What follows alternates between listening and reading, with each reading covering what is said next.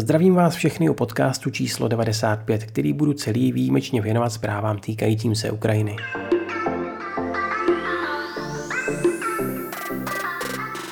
Kolem 2000 lidí, včetně Ukrajinců a Rusů žijících v Japonsku, se minulou sobotu sešlo u známé křižovatky v tokijské čtvrti Shibuya na protest vůči Putinově invazi na Ukrajinu. Podobná shromáždění se konala i v Hirošimě a Nagasaki.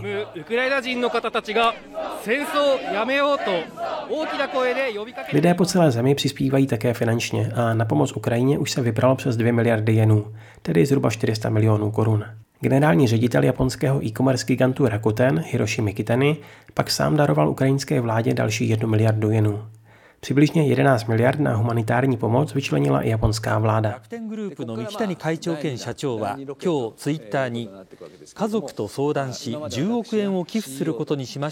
V barvách ukrajinské vlajky, modré a žluté, je nasvícená tokijská vládní budova.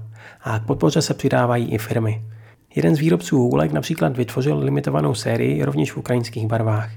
Celý výtěžek z prodeje posílá společnost Yamačiku na speciální účet ukrajinského velvyslanectví v Japonsku.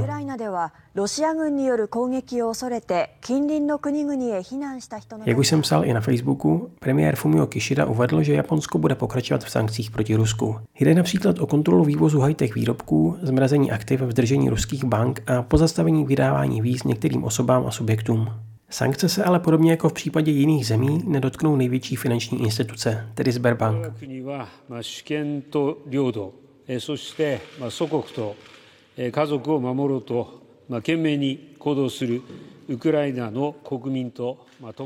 Ruský velvyslanec v Japonsku Michal Galuzin na to reagoval slovy, že tyto kroky rozhodně nepřispějí k budování pozitivní atmosféry v rámci společného dialogu, včetně otázky mírové smlouvy.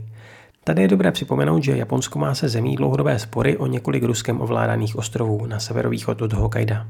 Podle zahraničně politických expertů je v této souvislosti invaze na Ukrajinu pro Japonsko příležitostí k ověření toho, nakolik je země věrná základním demokratickým principům. Japonsko by nikdy nemělo zaujímat nejednoznačný postoj k principům, o kterých se nevyjednává, řekl to Mohiko Taniguchi, který kdysi působil jako zvláštní poradce bývalého premiéra Shinzo Abeho. Mimo jiné, co by hlavní autor jeho zahraničně politických projevů.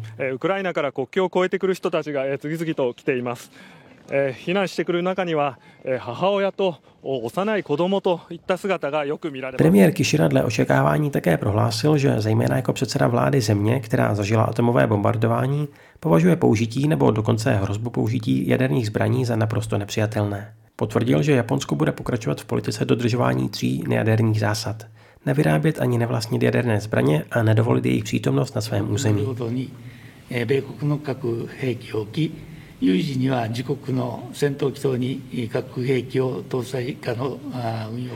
Za podílení se na invazi plánuje v horizontu týdne Japonsko uvalit sankce také na Bělorusko. Země se rovněž připravuje na možné přijímání ukrajinských uprchlíků.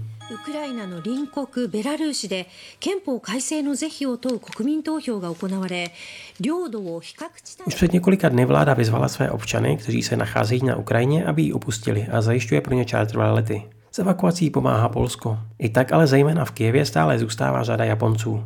Postřehy k aktuálnímu dění od několika z nich přinesl deník Mainiči. Odkaz na online článek v angličtině vám přidám do popisku.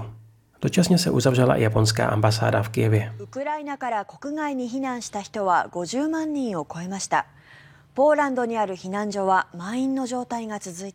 K 1. březnu se mimochodem přihlásilo asi 70 Japonců, kteří se chtějí dobrovolně přidat k bojům a pomoci tak obráncům.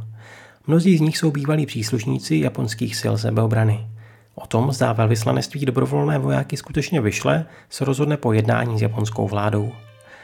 A to je z aktuálních a neúplně radostných zpráv tentokrát vše. Sláva Ukrajině a naslyšenou příště.